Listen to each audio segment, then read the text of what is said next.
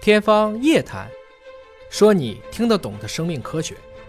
欢迎您关注今天的天方夜谭，我是向飞，为您请到的是华大基因的 CEO 尹烨老师，尹老师好。向飞同学好，本节目在喜马拉雅独家播出。《哈利波特》的故事，很多朋友非常的喜欢啊。这里边伏地魔通过魂器来保留自己的灵魂片段，最终等待复活的故事，可以说熟悉《哈利波特》的朋友们是耳熟能详的。而今天我们关注到的生物学领域的一个伏地魔，哎，那就是病毒。嗯啊，病毒我们知道它是一段 DNA 或者是 RNA 的一个序列啊。对那它在传播过程当中，按理说不是应该像这个什么出芽生殖还是什么什么细胞那种？他先进去注入，啊完了用细胞装，装了一堆病毒，然后细胞死了，它分散，然后对这些再去装。我对们说噬菌体感染病毒，病毒感染细菌，这个过程中都是这样子的。它是一个攻城略地的一个过程，没错对吧？啊但现在的一个新的生物学发现呢，说这些病毒竟然是会分身术，就它把自己的这个 DNA 的信息啊分解成小的片段，对那不就不被识别了吗？不对就呃人类的免疫系统也感受不到它了吗？然后它分散到不同的地方，像那个魂器一样，嗯，然后再在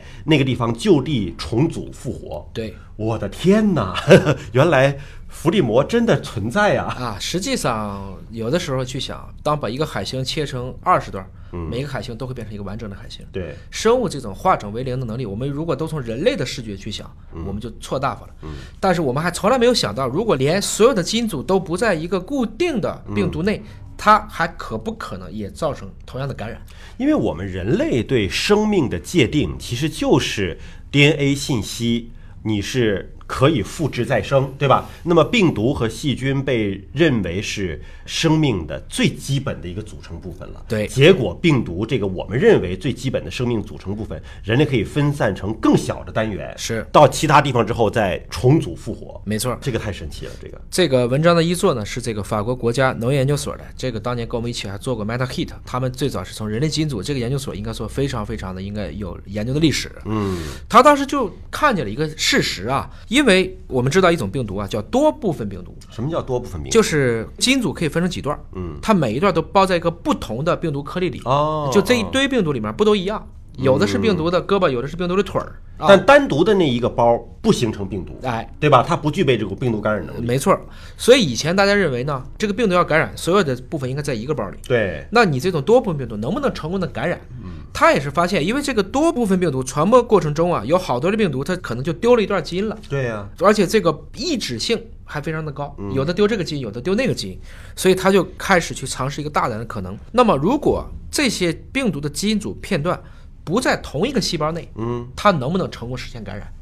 也能不就能是呢这些魂器能不能重新组合出来？变你成缺伏地魔零件儿啊，哎对吧？你比如说七个魂器，你少一个俩的，你你缺零件儿，你怎么组合呢？没错儿，所以呢，大家就做了一系列的实验，首先证明啊，他嗯们成功了。组合成功啊，这个伏地魔复活了哎跟哈利波特不同，对 吧？啊成功复活了嗯他们还是成功了啊。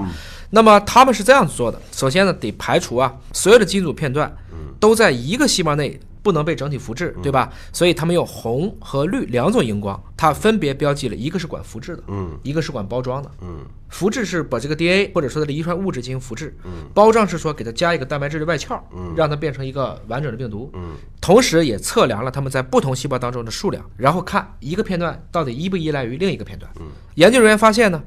早期和后期两个不同的片段数量是没有联系的，这表示这些片段的积累其实是独立的。嗯啊，在这个点上，就有可能在这个细胞里边儿，比如说就是这几个片段多，那几个片段少，嗯最后不能够所有的都配成一组早期、后期不同的片段数其实没有联系的。啊，没有联系。那么他们也给了一个可能的解释啊，就是说，虽然病毒的基因组不全，但是他们毕竟还是能工作的。这个工作的过程中呢，他们也进行了一个对应的去验证。他们把一个负责刚才说的啊复制的这一部分的基因组片段，把它作为一个研究的重点。